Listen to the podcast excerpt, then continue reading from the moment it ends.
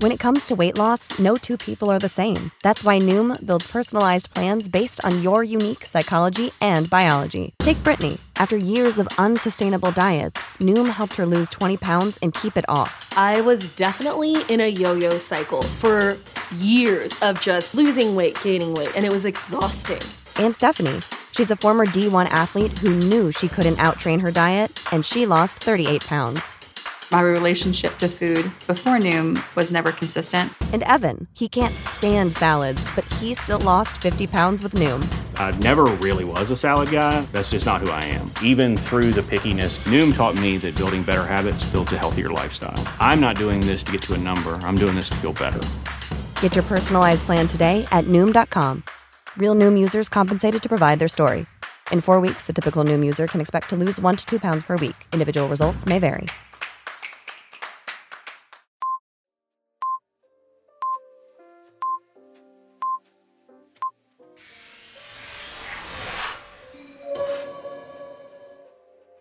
Beautiful people, welcome back to another episode of Who Can Relate. If you are new here, welcome. I appreciate your time and investing in me and the beautiful community that is Who Can Relate. Uh, this show is all about discovering your higher self through adversity, vulnerability, with a big underline under that word, and self love, because we all need more of it. And if you are a regular, again, part of the community, welcome back. Two weeks in a row, we made it. it's a little bit of a rough start here to the first season.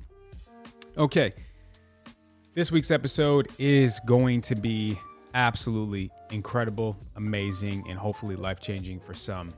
Shay and I took a month long trip to the motherland, which is South Africa and Cape Town specifically. It was my fourth time there, first time for Shay, and it was just an incredible, enlightening trip. I always love going back to Cape Town because it just brings me right back to exactly where I need to be.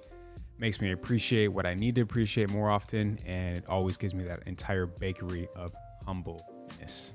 So, as we are rolling in this season two, I always start off every episode with a quote and an intention. Today's quote is from Miss Jane Elliott What we do in the present constructs the future.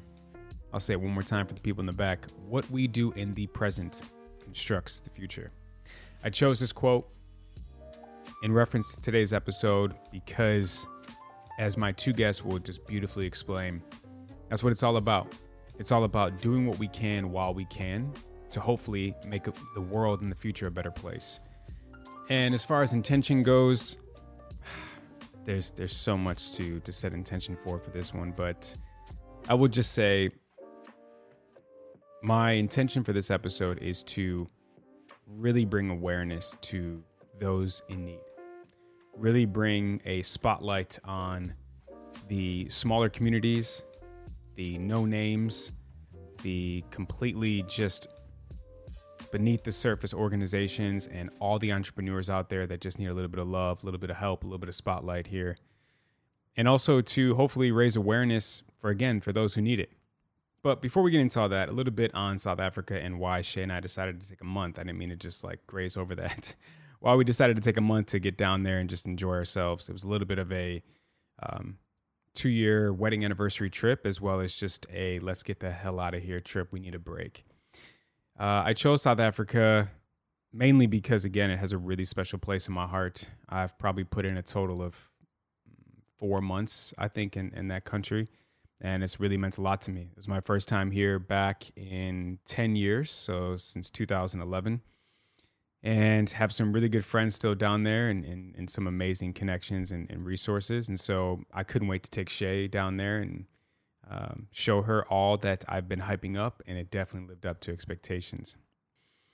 So I wanted to learn more about the culture, the heritage, the history, the ancestry, and and and just more in depth detail about South Africa.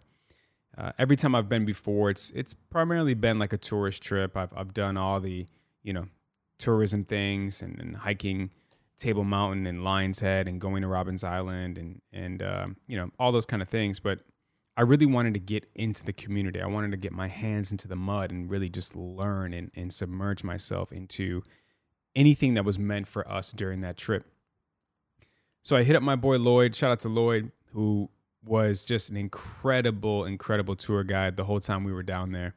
And, uh, you know, I mentioned to him, I want to film some episodes. I want to get in touch with some people, some locals who are, you know, trying to make a change in their community. And, and I'd love to give, you know, my platform to them and, and however they want to utilize it. So he introduced me to the, these two incredible young men in Ayanda and Apiwe. And I'll start with Ayanda. So Ayanda has his hands in, in all things the townships and in Khayelitsha to be to be specific. And one of the companies that he co-founded is called ABCD, which is a lifestyle marketing tourism startup based in the heart of Khayelitsha. And their mission is to represent the culture experiences. So what they do is, is, is they really try to put an emphasis on the townships and, and on Khayelitsha, where he's from, to put it into a better light for the outsiders looking in. And when I tell you that he did exactly that for Shay and I, it's uh, it's it's an understatement. He opened up his home, opened up his arms, and just opened up his his wealth of knowledge and and and information on where he's from, and it was just such a, a memorable trip for for us, um, mainly because of people like Ayanda and Apiwe. So I'm so excited to you know showcase his talents and, and let everyone hear what he's about and what he's trying to do. Uh, and then my second guest is Apiwe. Piwe and his wife are godsends in, in every sense of the word. So, what Apiwe and his wife do is they create a safe space for kids in the community of the townships who are struggling in homes of, of abuse, whether it be verbal, mentally, or physical, um, trying to get them out of the danger zones of the townships and bring them into a place where they can learn, they can love, and they can just live in, in, in peace, whether it be for a couple hours a day or, or a couple weeks out of the month or so on and so forth. So Lloyd brings us to a Apiwe's house with Ayanda and Shay and I walk in and, and we had we had really no idea what we were walking into. And the first thing we see is a Apiwe's wife teaching kids.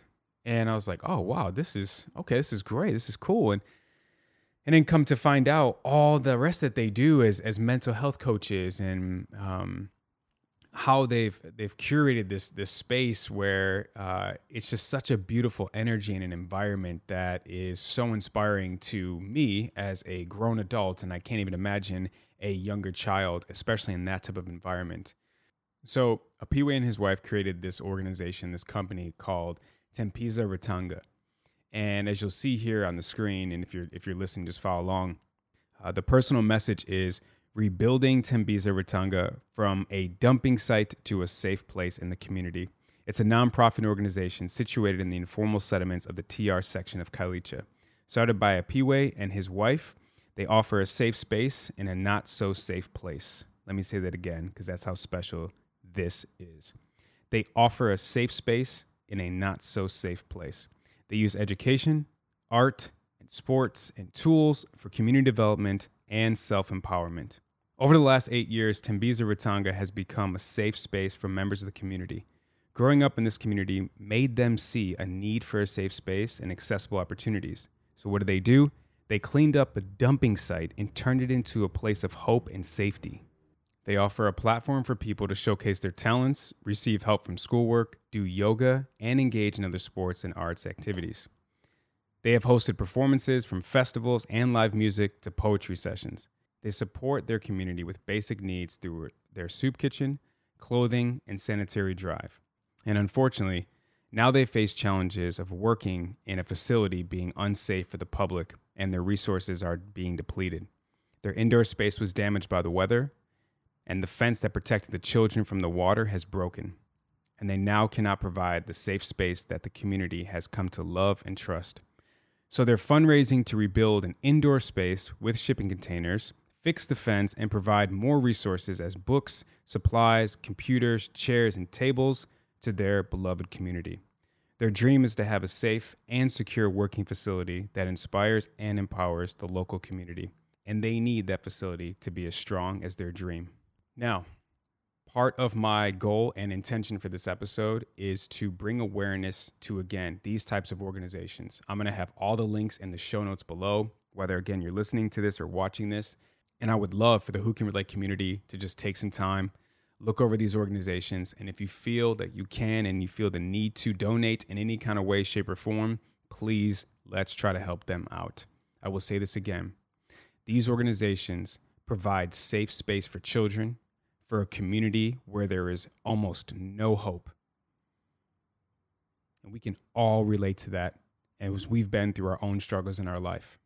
So, whatever you can donate, whatever time you have to give back and to research and to try to communicate, let's do everything we can in our power to help them out. So, before we get into this amazing episode and some incredible, beautiful energy exchange and conversation that was, by the way, this was back in October 2021 with a Piwe and Ayanda, a word from one of the sponsors of today's episode. Thank you to Ombre Lab for sponsoring this episode. So now that I'm getting older, I realize that uh, things are happening health wise that I just cannot put my finger on. As much as it drives me crazy, it is what it is. So I was like, let me reach out and get a sponsor for the show. I know I can't be the only one. And insert Ombre Lab. Let me explain to you a little bit of what Ombre does. Did you know that your stool holds the secret to a healthier life? This is because your stool is the most effective way to measure your gut bacteria. If you have a hard time maintaining a healthy weight, no matter what the diet or exercise you try is, your gut may be to blame. If you're struggling with bloating, constipation, or abdominal pain, maintaining a healthy weight, weak immune system, or constantly getting sick, skin blemishes like acne and eczema, even your daily happiness and mental health, and you can't figure out what the cause is, the answer could literally be found in your gut. Speaking of your gut, your gut contains trillions of bacteria, both good and bad. When your body doesn't have enough good bacteria, the bad bacteria flourishes. And when this happens, you can start getting these types of symptoms. Ombre Lab makes it really easy to measure your gut health by offering an at home test that can measure the bacteria levels by testing your shit. That's right, you heard me. By testing your shit. This test will ship straight to your door with easy to follow collection instructions, and don't worry, it's very sanitary. Upon receiving your results, Ombre Lab will give you a detailed breakdown of your gut bacteria, the health issues it may cause, and what specific foods you need to consume more or less of to improve your health. Now, Shay and I just this morning, I kid you not, did our lab results. We activated our account, we sent it off, and now we got to wait about two to four weeks. So stay tuned to hear what I should not be eating or what I should be eating more. Same thing for the Portuguese lover. Now, with a subscription, they will even develop your personalized probiotics to help you heal your gut. So, if you give a shit about your shit, aka your gut, all you have to do is sign up for the Ombre at home test. Once again, that is tryombre.com, T R Y O M B R E.com slash JD30 for $30 off your test. Okay, now, without further ado, let's get into this amazing episode with Ayanda and Apiwe live from South Africa. So, Ayanda, Uh, Ngozi, Ngozi. Apiwe, Sure, Dad. pleasure to have you on. Everyone says pleasure in South Africa, so pleasure is mine to have you on. Just Uh, to, to, to say we in South Africa, we say our way. Our way, okay, love it. So, um, yeah, man. Uh, Ayanda, you can go first, but a little bit more background about you. Let's talk about ABCD. We'll talk about it all. Okay, uh, so formally, my name is Ayanda Senemu Cuba. A great one, I should say. It's spelled C U B A like the small Cuban islands. um, I was actually born in PE, but I grew up in Cape Town. Yeah. Um, my dad and mom were just drifting around, and then they so happened to work there for a couple of years. So I just got conceived and born that side. Okay. Cape Town became our home. Um, I'm a creative entrepreneur, so basically, I did the creative arts for all of my life, and I've always been passionate about like creating solutions. And finally, it landed me in the side of business. Um, I'm one half of ABCD Concepts, a company I started or a business that I started with my friend Ubuntu back in 2015. And it's basically a tourism business, but we just say we sell access. That's us. um, so we host people in our community of Ikailicha through cycling, running, partying, educationals. Yeah. We just try and create a space where someone enjoys an authentic experience of Ikasi. And I think pretty much when people come to South Africa, they always like bombarded with the history and heritage of our past, and that's tightly linked to Soweto Yeah. as being like the mecca. But then Khayelitsha is the fastest growing township in the country and the biggest in the city. So we want to represent our own small corner by making sure that we do it right, and that's to tourism basically. Yeah. Yesterday we um, had an amazing tour. As I told you, like a tour guide, even though you didn't really sign up for that, but um, it was a great tour. Actually, we had no idea. So Shay and I, we were with Lloyd, Yeah. right, and we were just driving around. Lloyd was taking us his old old home and, and where he was raised in, and um, he's like, "Cool, just gonna pick up my friend and he's gonna roll with us." I'm like, "Okay." And then we got out at, at the uh, Khayelitsha Remembrance Square. at the yeah the square and i was like oh we're like getting an actual tour like this is like a tour guide you know so um but the knowledge that you have and in the way you articulate it was just like you were like a librarian like a super dope like librarian you know what i mean and i was just like he knows everything about everything so um it was just such a beautiful experience and, and for me whenever i travel i always try to um, get in touch with locals to find out where to go, where to eat, what to see, what to do, who to talk to. And um, you guys were the, the perfect people yesterday. So your tour was amazing. I learned way more in four hours than I probably would in four years in college and university. So you gave me like a crash course with some quizzes too. I appreciate it. Like, um, so I didn't even plan on like doing tourism. I think it just got sprung up on us um, when an opportunity came. But I've always enjoyed history, and I, mm. I grew up in a house where my parents were very like proactive and engaged mm. in a lot of social issues that were happening. So my mom was quite deep into politics. She'd tell me a lot of stories about her childhood bringing up. Mm. So I always understood like the transition of how they got to live where we were. Yeah. And when I had the opportunity to just be in a tourism space, I was like, you know what, you might as well just go to school and learn more. And I play around even how I share the information because I don't feel knowledge should be scripted like it's a big No, dictionary, yeah, it's a sure. Bible. For like sure. it should relate to what's currently happening today, but have a way of drawing back the past and making people understand Yeah. how all of that put us in this situation. So even yesterday, like starting at the Remembrance Square, I really I thought about on the spot. I'm like, ah, we're here. You know what? Backyard, there's something amazing that we can explore. Yeah. And then when we were there, it was just like also feeding into your energy as well and just making the best of the moment. Yeah. You said something yesterday about um, how. So when you land in Cape Town, for anyone who doesn't know, one of the first things you see is the townships, Yeah. like straight away, like two minutes into your drive. And I, I loved what you said. You were like, that's usually most people's only experience of the townships. It's just through the car window. Yeah. And we were in it. And it was like to feel and to see and to witness everything, but then to get history behind it, right? We were driving past at at one point one of the uh, streets in the townships, and we were like, I think Shay asked, like, how do you, how do you just set up shop? Yeah. you, know, you just you pick your land, or like what what you pay rent, or like what- what happens, you know?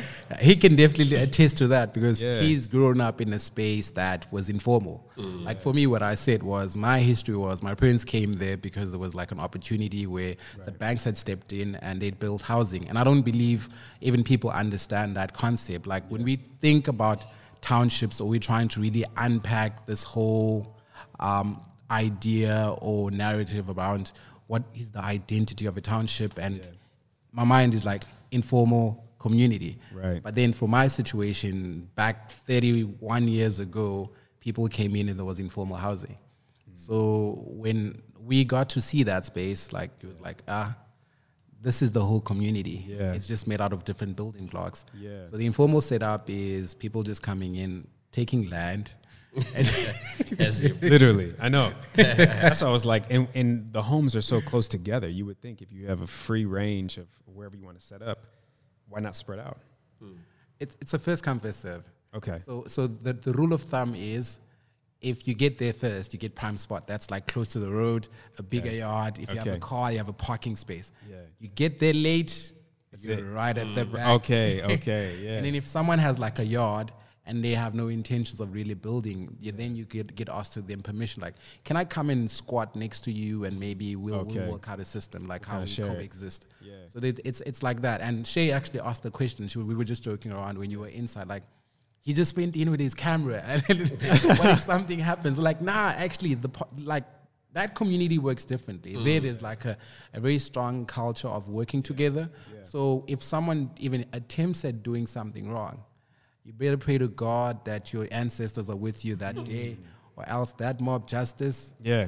there's slim chances of you making it out there, like Yeah. sometimes alive. So it's such a strong protective culture that the guys have for one another because they have to share everything. Of course, of course. A little bit more about ABCD really quick, and then Apiwe will go to you. But um, some of the events that you put together, I know Lloyd's DJed at a couple places.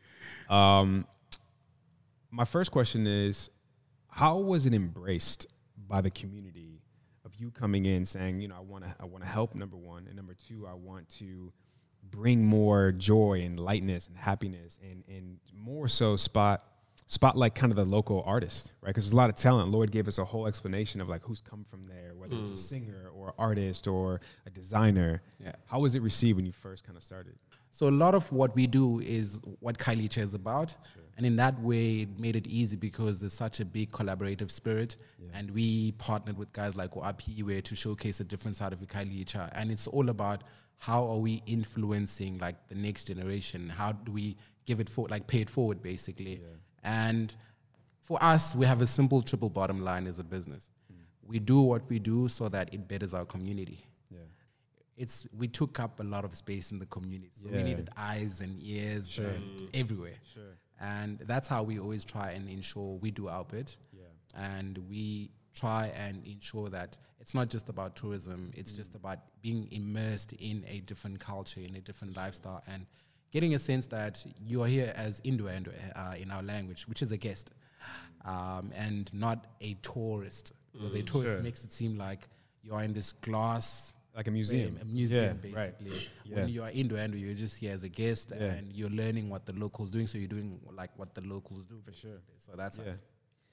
I love it, and I love what you do, man. And we talked about yesterday. Like, I'm I'm a huge passionate person. Like, my heart is too big for my body at times. And when I, when we like, just the energy that you gave was like, oh, he's got passion too. Like, he cares, right? This is not for show. Like, you actually care. Um, but speaking of being a guest in someone's home, so we're like getting the tour, right? And you were giving these these uh the alphabet thing, how you said like there's there's no O. Yeah, there's- right. and, and and like the neighborhoods because they go off alphabet. Yeah. And um, you were telling Lloyd where to go, and you're like, turn left here, do this, do that. We're here. And Lloyd leaves his Mercedes on the side of the street, and I was like, bro, are you okay? Like, is this, we're good? He was like, he, and in my head, I'm like, well, yeah, there's no back way. You know what I mean? There's like, this is the road. So we get out, and we didn't even know where we were going. And so we walk in, and, and your wife is teaching like a study with like 12 to 15 young kids. And we're like oh we're, i'm sorry you know i didn't i didn't mean to intrude and and everyone's like no keep coming back keep coming back. And then we met at Piwe. and uh, tell me a little bit everything actually about what you and your wife have created Uh, it was a surprise visit. oh you didn't know either I didn't know. oh god Okay. He just called me when he was oh when man you guys were getting off. Okay. So I was like, no, Ayanda, as you said, he's got a big heart. So I know this guy. Whenever he brings people, he's got good intentions and he wants to expose our space. So na ikamala, my name is Apiwe uh, Menziwa, but I'm also known as Kama, uh, which is my stage name because I'm a performing artist. look i love it I love it i forgot about So- that cool So I'm, uh, I'm, I'm, I'm, I'm like two bodies, maybe like uh, Beyonce. Karma is my Sasha Fierce. uh, but they, I like how they match and balance together because Sure. many people really know Apiwe and many know Karma like equally, and I don't feel like any offense when someone knows me from that platform. Because for me it's just one purpose really which is to bring uh, change in people's lives and in my community per se through whether it be through music or through what I do in the space which is Tembisa Ratanga so um, we have this uh, organization that we run myself and my wife which is called Tembisa Ratanga that is named after our community an informal settlement, which is a different part or perspective of what Khayelitsha is known for by many people. Uh, we're in a very congested uh, area uh, with a lot of challenges, uh, hence the, the programs for the kids. We started in 2013 when we saw a need for a safe space for the community, basically, uh, because there's so much happening around the community. Uh, there's not even a space for a kid to be a kid and just play around. I remember for us growing up, we used to play alongside the pavement, and we lost a lot of friends when we're crossing over the road or we're just being kids. Uh, so when we started the space, it was mainly for us performing artists. When we saw a gap um, and a need for uh, alternative spaces where we can hold festivals and theater shows. So we started and we cleared what used to be a dumping site also. There used to be a lot of rubbish there. And we saw beyond the rubbish. And when we're expanding and extending the household, also we were forced because we lived in a two room shack, more than eight people, extended family. So we were forced to extend. And then when we achieved to do a first balcony in the shacks, Mm. we were celebrating that. Hey. and we were flexing. and I have to ask you, was your brother part of the architecture? Because because your brother is like a walking IKEA. He, he's, he's, he's, it's, it's, it's, it's in him. He's, he's- he doesn't have any background of architect, but the, the ideas Yeah. and what he has in his mind, it blows me away all YouTube. the time. YouTube was was a YouTube huge as yeah. well. He, he is a fast learner. He's doing a Yeah. lot of stuff, and he's developed and gave us nice um, ideas as to making that uh, that, that vision uh, that is Tembisa Ratanga to come to life. So, uh, props to him, and may you keep on smoking what you smoke. yeah, because So it's working. Because it's working for sure. it's working. So we, we then uh, saw a number of kids after we held festivals and shows because they were the audience coming to experience what we were portraying as artists. But after that, they don't want to go home. They playing. Then they started flocking in after school, playing there. But we had a problem now from the parents when they come to call them. Hey, when are you are here? Why are you here? And the house chores are not done. The schoolwork you're lacking. So we saw and we had uh, the complaints from the parents. Then my wife, being someone who's passionate about education, and also we thought let's close the gap in our community, knowing that there's a lot of disadvantages when it comes to education. So we started uh, programs for the kids after school, uh, having book clubs and a home library. Um, there's a whole lot of challenges in our community, even going to the, the um, government library or the community library, it's, it's, a, it's a walking distance and it's quite far, um, minding that after school it's already late and there's a lot of stuff, child trafficking happening. So many people couldn't travel to the library, meaning now you will lack on your studies. So we thought of like, let's have books here and help them as an older brother and older sister. At least they will have someone who they can speak to. Also, like when you spoke of the library, and you know they are too serious, no noise, but there in the space they can chat with bigger brother or bigger sister and help them with homeworks. That's when we started with the program for the kids. And now we recently started um, mental health coaching for them, uh, uh, focusing on 8 to 13 years, knowing that's, that's the age where most challenges are happening.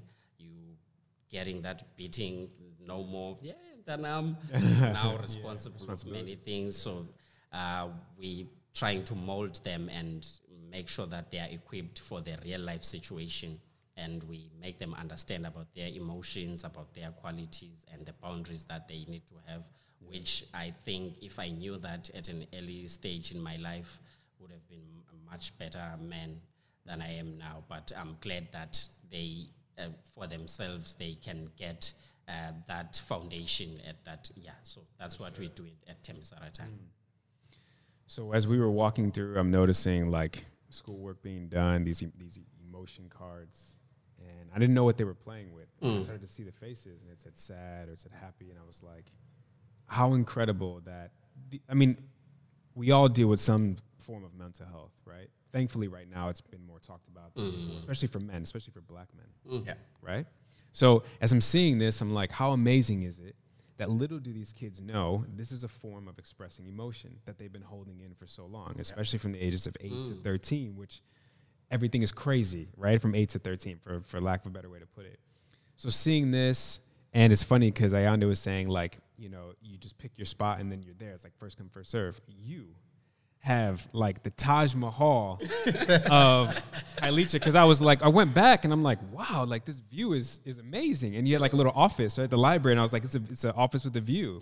The balcony helps. Sure. And so your brother's doing doing a good job, but um, but no, we were just you know witnessing the kids playing, and it just the energy that was that you've created, you and your wife, is amazing, and you feel it as soon as you walk in. It's warm, it's welcoming, it's safe. Thanks. And and for those kids, you know, as I was telling your wife, what you're doing is you're you're help molding their young mind. Number one, but number two, you're you're providing a space where they can express and be themselves. And I, I can't even imagine in the townships how hard that is, let alone for, for anyone, right? But especially at that age. So, what have you and your wife noticed from kids who have been with you guys now for a couple years to where they are now, and, and and just the shift in, in their whole being? Yeah, it's it's it's so mind blowing, and it gives us a lot of hope. Like there's there's one guy that uh, comes in mind now. He's called Amilile, so he's still with us. Uh, but to see the growth, uh, because he's one of the guys who really close, and he wants to to grow, and he's eager to learn, and that for me, it, it really leaves hope uh, that even when we gone, we may be doing other stuff. Maybe I'm well famous musician. Yeah. Uh, there's hope that oh, Amilile will run with this idea that we've initiated already. Uh, because he's, he's a really amazing product of what we're trying to achieve.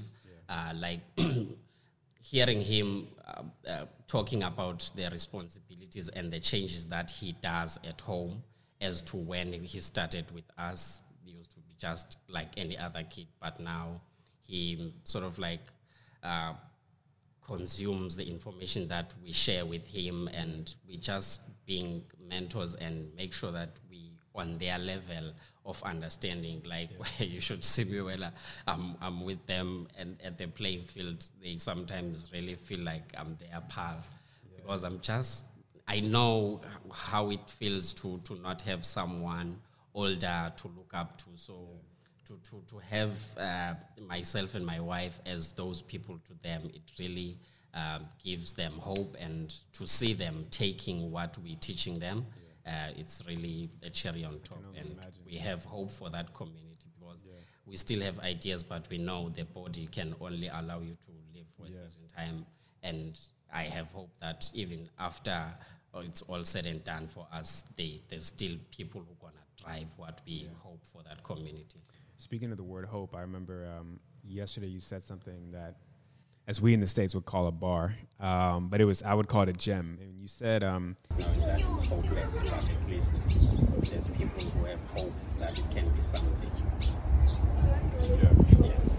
I I also want to talk about um, more in detail about the townships because I was I was telling Lloyd when we were driving. Um, what is poor in the states would be just below middle class here. Right? So when when I'm riding through these townships, and I'm like, is that a barber shop?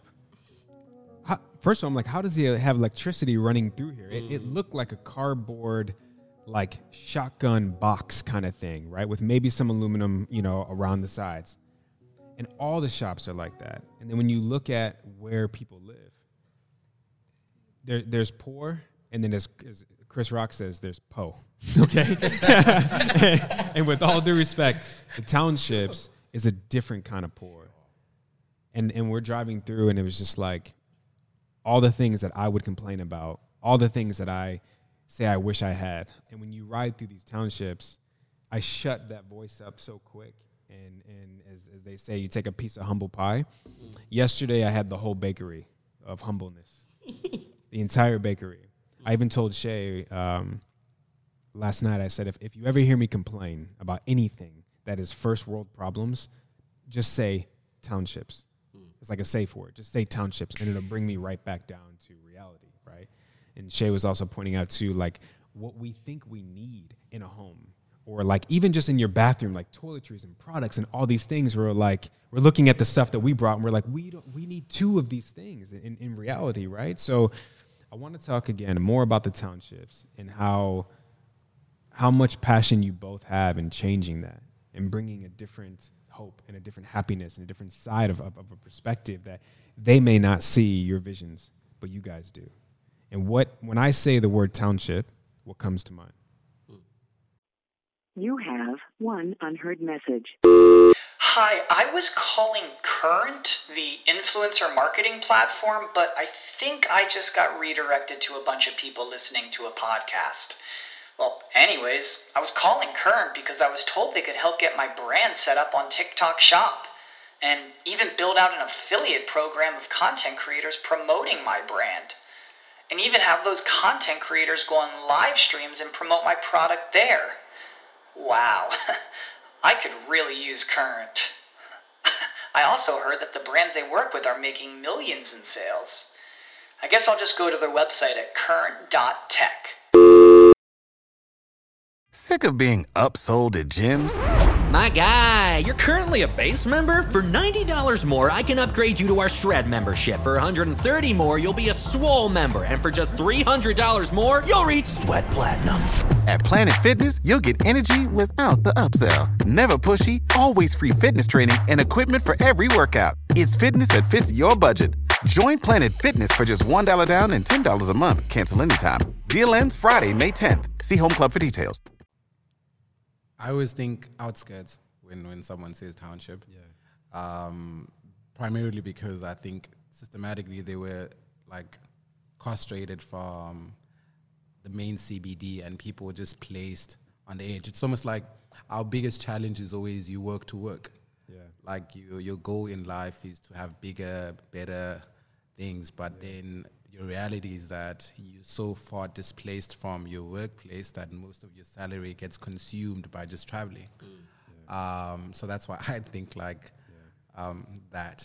Um, but to your point though, um, the sadness, the thing about the things that made people like cherish the basics was when we were coming, or our forefathers or grandparents were coming to live like in, in the city the priority was not to settle down and build a family. It was really to get an income and send it back home.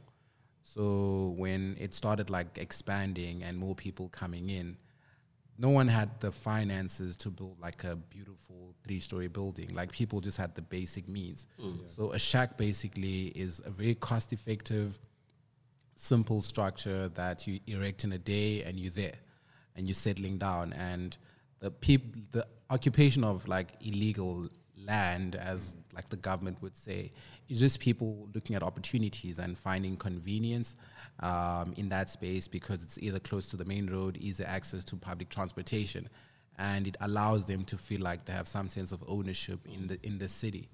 Um, the reality, though, is the lack of finances and the jobs that are there. They're not enough like big, high-paying jobs to have everyone really get a good salary. If we're looking at like our education system in the past, it was also built to segregate people, so you don't have like a lot of highly qualified people who now can go and intern and work at those jobs, so they have the salaries.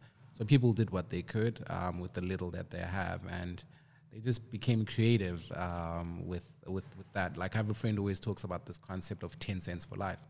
Mm. basically, it's it's the smallest amount that you can have, but it can make the biggest of differences. Mm and I think that's basically how we've been able to adapt and, and, and live forward. And yeah. I I, for me, a barbershop has always been that. Like when I started seeing like these, yeah. these, these beautiful barbers like yeah. doing cool cut fades, I'm like, this is great, but my 10 bucks gives me something similar. Like, so I trust the barber to kind of have the skill to make me look fresh. Um, in that canteen. Yeah, Basically. Um, so it's that that's for me my, my understanding of just how we got to that point of being in that situation, living in the township. Yeah. Sure. For, for, for me, when I think of the township, I think of like the, the economy that's there and the potential of us really owning that economy, and which is what I think uh, we as the entrepreneurs coming from Khayelitsha are driving, and we we going towards that direction where we not just isolated from because we saw that happening from our bigger brothers and sisters, uh, where you want if you have something or a business booming, you want it to be just karma and not associated to anyone. But we realize that if you think of economy, you need to sort of like collaborate with a lot of people, uh, which is what we starting to do and we're gelling and collaborating with many other people. Like right now, for us, I think it's the, what we share as entrepreneurs is changing the the perspective of what people have about the township. Like now, for, for, for a normal guy, I think when you are called to come to an interview, a podcast, maybe I would have thought of my Nike bucket hat or my Gucci shirt. But for us, look at us, we, we dressed on f- by locals. products. So we, we're just about that and understanding that it's not, it's, it's bigger than that. What you have here, it's, it's a billboard. It's a chance for me to showcase my people rather than showcasing someone who's already made it. So tell me about the towns, because there's there's four primary townships in in South Africa, in Cape Town, right? Is that right? There's a lot actually. Oh, because Lloyd was giving me four like Oh, maybe Yeah, it's no, I- Langa. So in, Go, yeah. in terms of like the chronological development like of townships, um, we will always reference Langa as like the mother. Okay. Because that's where like a lot of people who are coming in from like the Eastern Cape Right. would have to go there and they would check in and get to verify that they were here for a good working reasons. Um, and the funniest thing would be they were treated as like strangers. Imagine traveling to your own city, your own country, and yet you're still a foreigner. Yeah. Um, so Langa would be the oldest, established in about 1923, and then you have Gugs um, in Nyanga between 1950 and 1960, and then Crossroad um, 1970, and then Khayelitsha like 1980s or 1983. So those are the big ones. Those are the most known ones. And when you say big, like, give me a rough number of how many people are in the community, at least with Khayelitsha.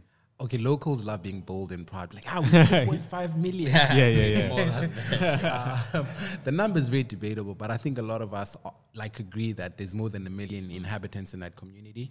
Um, mostly because after 1994, you just had this surge of people like coming in and wanting to live here, and because of like the informal situations like you guys experienced yesterday, census doesn't can't do a good job. No, no, no, no, no. There's a lot in a little. That's what I was thinking of it. Yeah. so there's a lot. There's there's Yeah. roughly a lot, um, but it's really grown. I think over the years, we take up a lot of like like a lot of Cape Town's population. Like I believe lives in a Khayelitsha.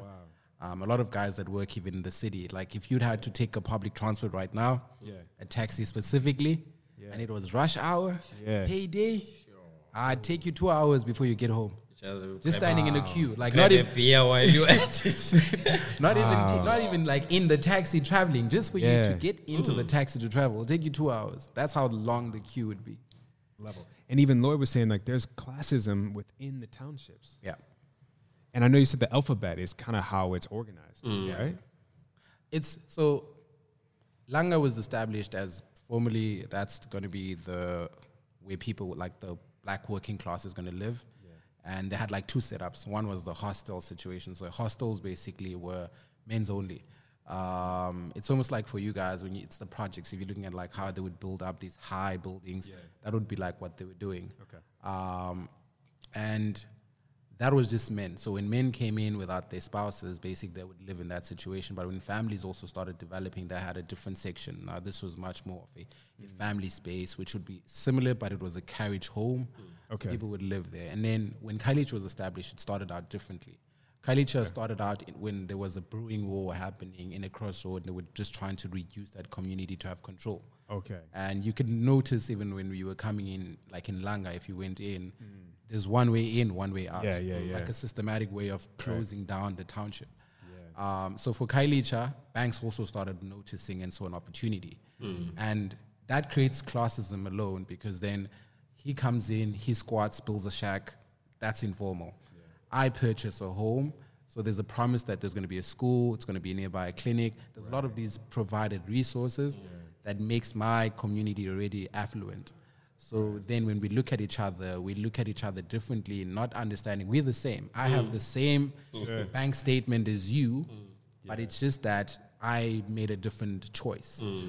And then we, we were like, ah, you live there. That your community is very much stacked together. It's very Yeah. hot when Yeah. you get there. My area is cool, spaced Sure. out. There's like yards and stuff. So, so that's where I think that that thing happens where we look at each other differently. Mm. But I think we've we've also gotten to embrace that we, we that's our heritage, that's our community, that's our area, and a lot of us went to the same schools. But as much as we all live in different areas, in the classroom we wear the We're all same. the uniform. same. yeah, We're all the same. So I want to talk now just about again um, what both organizations that you guys have started um, to shine light on them. We'll start with what do you need more of in order to see your vision come to life?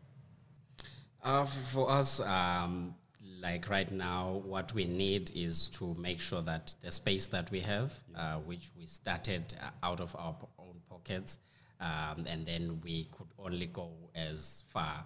Uh, what we need right now is to make sure what the vision that we had, uh, we now put the real uh, structure that is accommodative and is safe so that when we say we offer safe space, it really is a safe space. Physically. We don't Yeah, say Uh, mind your step there. do that. So uh, we currently gonna be um, embarking on a journey of starting a campaign um, and uh, crowdfunding campaign where we're just asking for anyone uh, to help us make sure that we realize uh, rebuilding the structure and making sure that it's safe for the community and a whole lot of other things that we hope to do, like the tourism we're already doing, uh, but we still have other dreams that are gonna be crazy when you visit us. Sure. You'll have the cable card and Ah.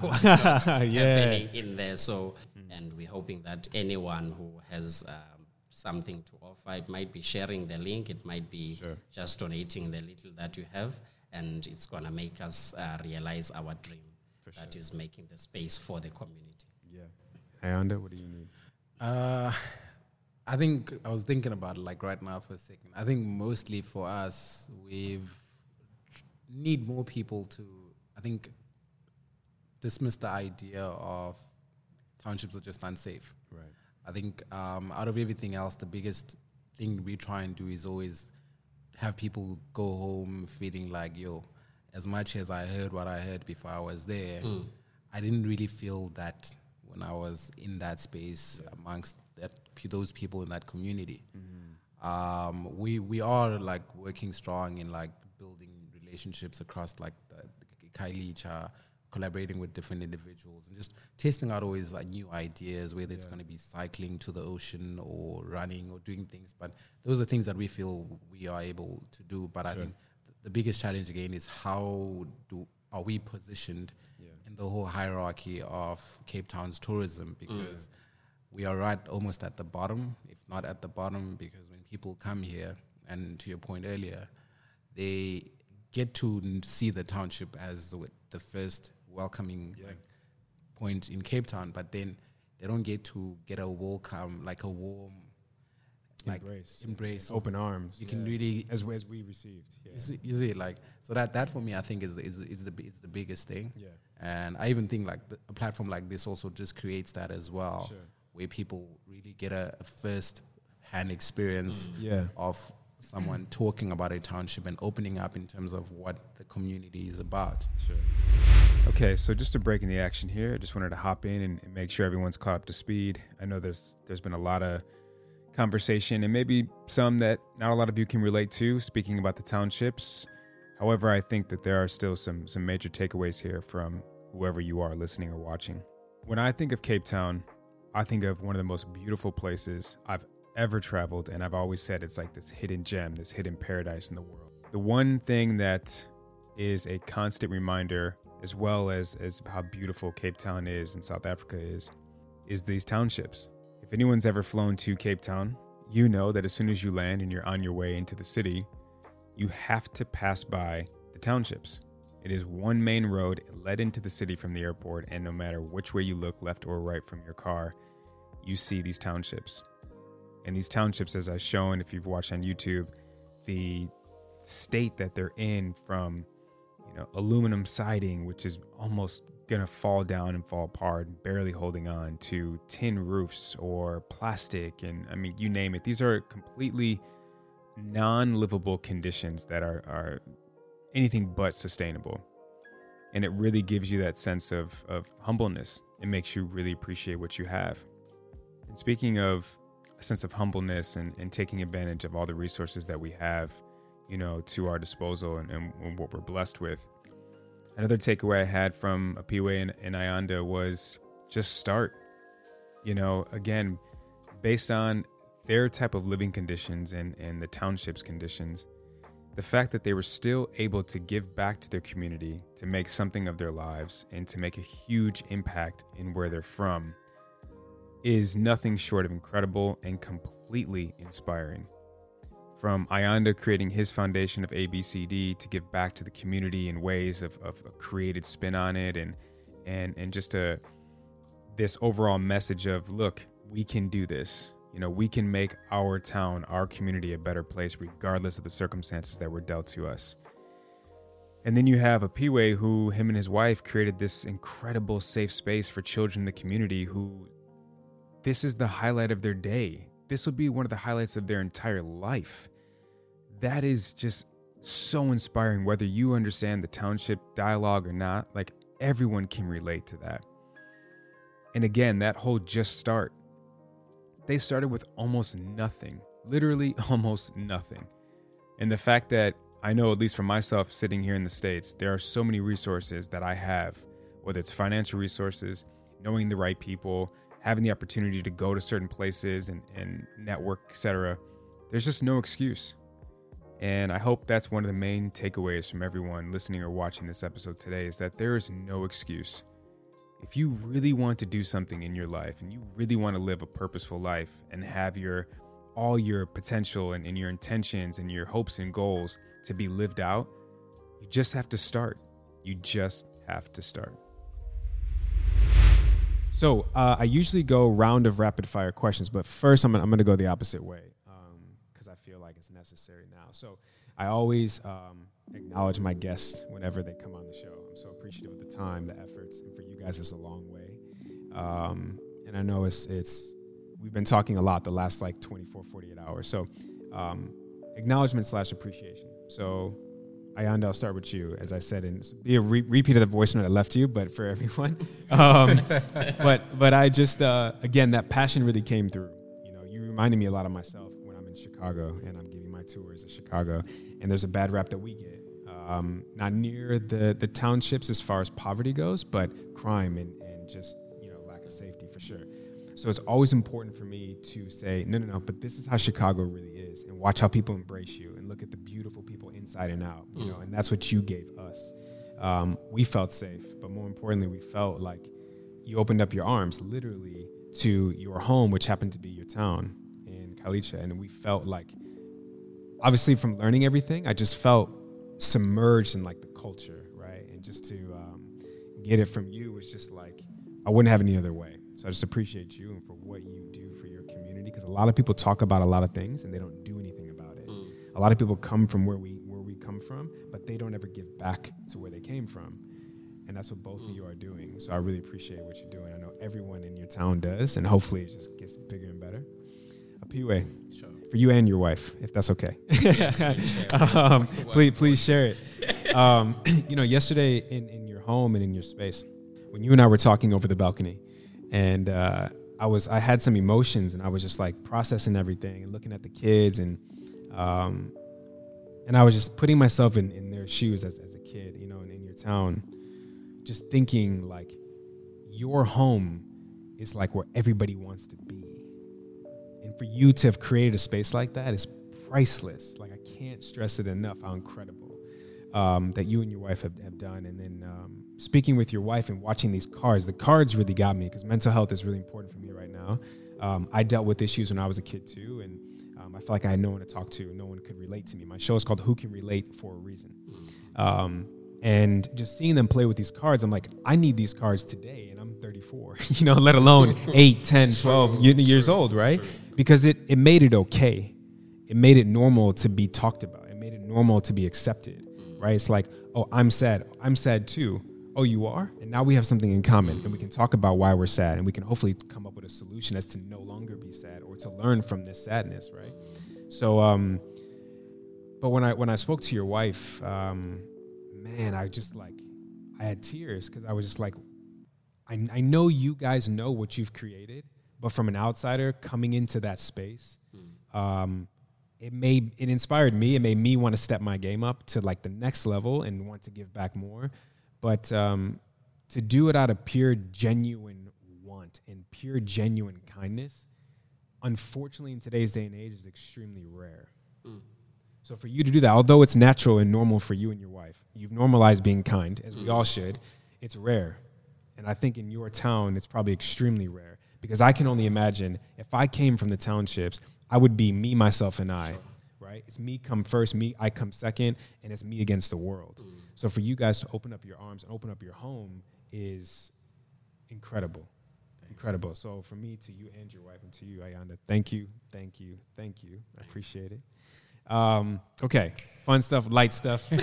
um, the round of rapid fire. So how it works is you guys don't know about the questions. Um, whatever comes to mind, just shout it out. Don't don't be uh, don't be afraid. Don't be shy. Yeah. First question is, what is your mantra or motto in life that you live by? And either you can answer first. I, I think for me, it's um, it's just waking up and I don't know, trying to level up and do what I can each day. Yeah. Um, I think I think for me that's that's the, the biggest thing that I that that's what I live by. Uh, Yeah. Because also we we I faced like I've gone through a lot of stuff, but I, it's like uh, if I'm still given like breath every day to wake up and Yeah. try and still continue doing what I didn't I couldn't achieve yesterday, Sure. try attempt, attempting it today, Yeah. then I'm just grateful and and, and, and appreciative of that moment. Yeah. Um, and and I told a friend today that I I'm, I actually feel guilty if I don't commit to something. Like like a part of me just feels guilt. So it's, Mm. Yeah. so if I said I was going to commit to something and it's not happening, Yeah. that eats me up until that is done. I love it. It's so, that, so that's me. Great answer. Uh, for me, uh, it's it, it's when I got exposed to this saying by Mahatma Gandhi: uh, "Be the change that you want to see." Uh, it, it it speaks to mm, all aspects of life for me. Like if I say uh, there's no peace in the world, but am I peaceful? Uh, there's no love, am I loving? So it, it goes far beyond uh, in life. So that's what really keeps me going. Yeah. Be the change that I want to. And you, See. you're doing it. Both of you are doing it. It reminded me of Ayanda, the Muhammad Ali quote. He said, "Don't count the days, make the days count." Uh, it's kind of more or less dope. like what you're saying. Uh, second question is, how do you see your visions come to life? Uh, the, everyone will have a safe space, Sure. and then uh, we'll just be, and I'll maybe sing more Yeah. for people to be joyful. Yeah. Otherwise, in a perfect world, that it means all that I'm wishing for will be offered. Sure. Yeah. Sure. Yeah. Um, I think in a in a perfect world we would have like more guys venturing into that space and more things popping up in our community and more activities for people to do and embrace.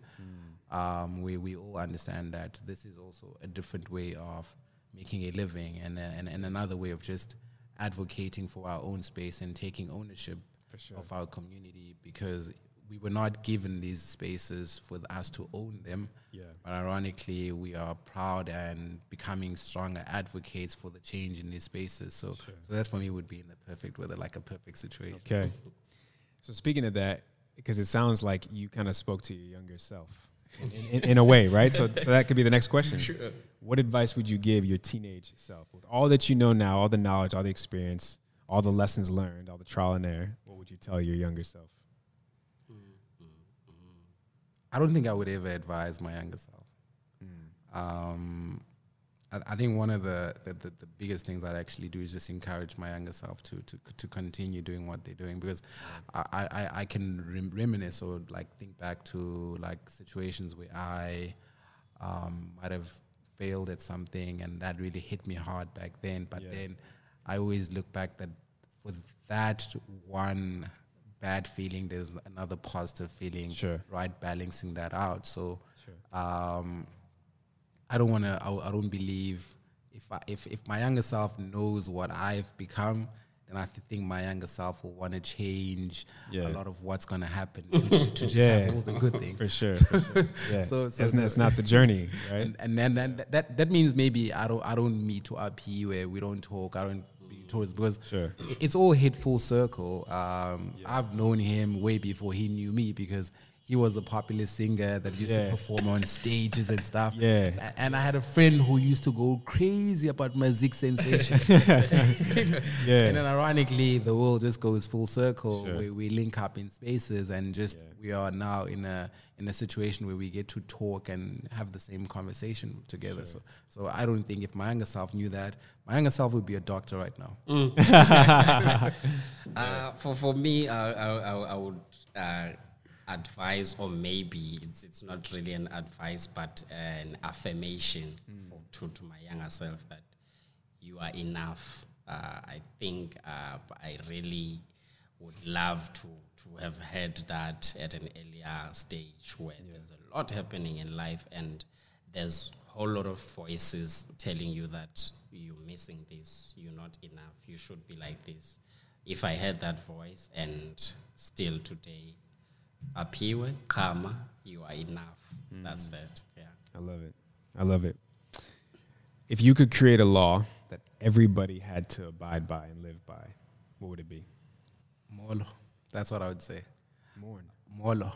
Oh, Molo. Yo, that. Yeah, that Molo. is really dope. Um, I don't know. So, so, so, so one of the most things that we have actually like did when we started out for our guest was to teach them isiXhosa and just the basic way of greeting. Um, umolo is a is a gesture that like acknowledges your presence when you are within someone else's space. So we would have to tell them as we're jogging, like if you see people standing by the bus stop, just simply greet them, say molo.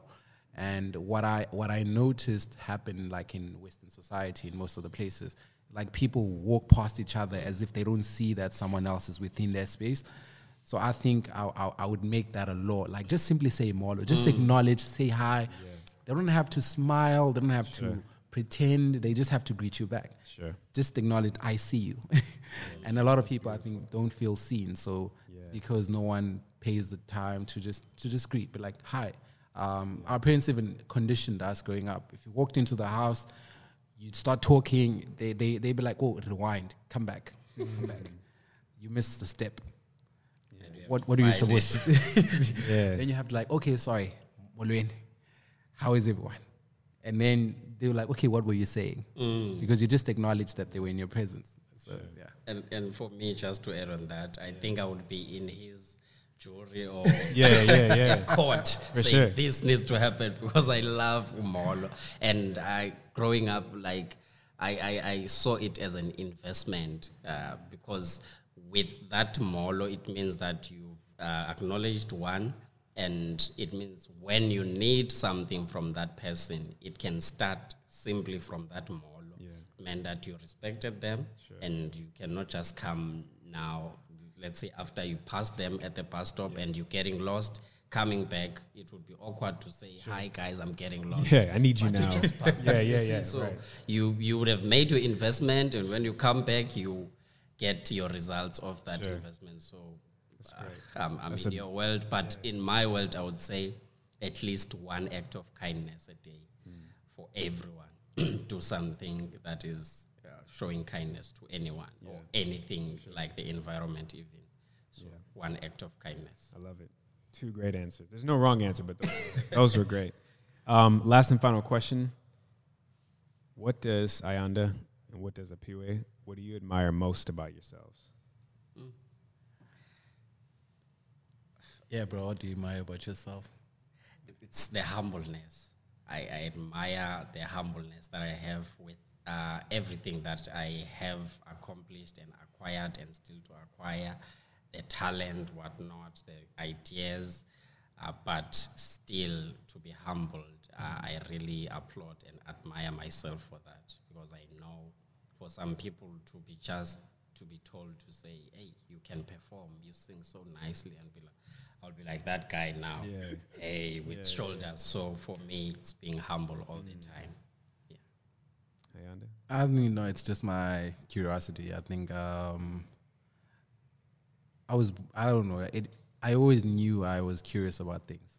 Naturally, that just came second nature, and then I picked up things easy as well. So that was always like an, another thing that I I had like growing up. So that was one thing, and it's always I always get surprised as well. Like, why was I looking at this in the first place? I don't know. You get it Yeah. that size. it just looked nice, Right, right. And then um, I just go like on a rabbit hole around. Okay, cool. Where does that come from? What what happens there? What's this? And what is that? And I think it's it's it's been a, a great way of exposing me to a lot of different things. Sure. So uh, that's one thing. Curiosity. Hmm. I love it. Well, if people are curious on how they can find you, uh, Instagram or website or anything, if you want to uh, let them know. Um, on Instagram, I am I uh, at Ayanda Cuba. I spell it it's at A Y A N D A C U B A. Um, for ABCD, it's just that it's at ABCD Concepts.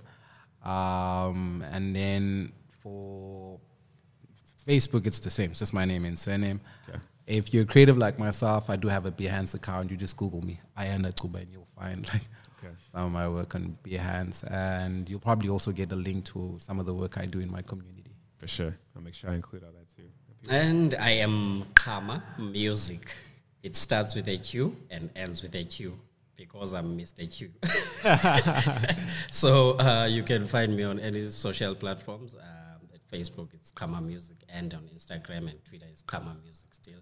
But for my uh, organization, it's Tembisa without an H, Ratanga, Tembisa Ratanga. On Instagram, Tembisa underscore Ratanga. That's where you find us. Okay, so this is the final interruption in the episode, and I'll send it off in a good way uh, back to Apiwe and Ayanda in a second. But again, I just wanted to remind anybody who's interested in donating to Apiwe's foundation and showing support for them, donating and showing support for Ayanda. If you are watching, everything is on the screen right now. And even if you're not watching on YouTube, it's on the description in the notes. If you are listening on Apple, Spotify, or wherever you're listening to this podcast, this is also in the show notes below. There's links, there's ways to connect, there's ways to give back, there's ways to support and show love. So, on behalf of me, who can relate, and these two incredible human beings, and again, Ayanda and Apiwe, thank you, thank you, thank you for whatever you have to give. Also, another way to really show support is to share this episode with anyone that you think could benefit from it or anyone that you think could also contribute and support their movements. It would be greatly appreciated and it would go such a long way. Okay, now, before we get back into the last bit of the episode, thank you again for Piwe and Ayanda for coming on. Thank you again for you, the listener, and the audience to tuning in and, and showing support. Last and final thing, you stick around for the end of this episode on YouTube, you're going to see some photos and some more videos from our trip to South Africa. And if you are listening to this, thank you. And I highly encourage you to go over to YouTube so you can see what I'm talking about. And throughout the episode, I've already shared a bunch of different footage, documentary style in ways, of this incredible trip that Shay and I had. Thank you. Love and light to each and every one of you. See y'all next week.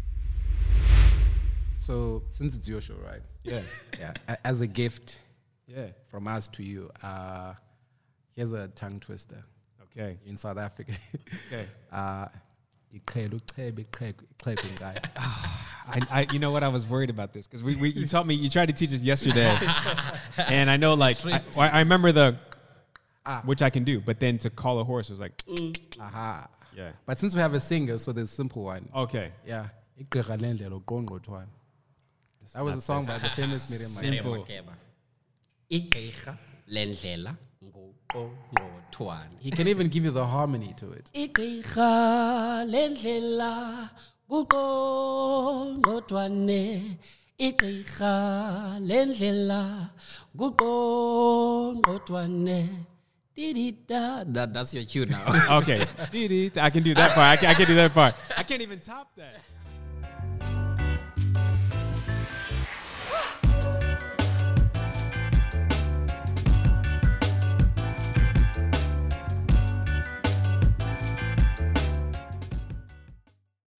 When you need mealtime inspiration, it's worth shopping Kroger, where you'll find over 30,000 mouthwatering choices that excite your inner foodie. And no matter what tasty choice you make, you'll enjoy our everyday low prices, plus extra ways to save, like digital coupons worth over $600 each week. You can also save up to $1 off per gallon at the pump with fuel points. More savings and more inspiring flavors make shopping Kroger worth it every time. Kroger, fresh for everyone. Fuel restrictions apply.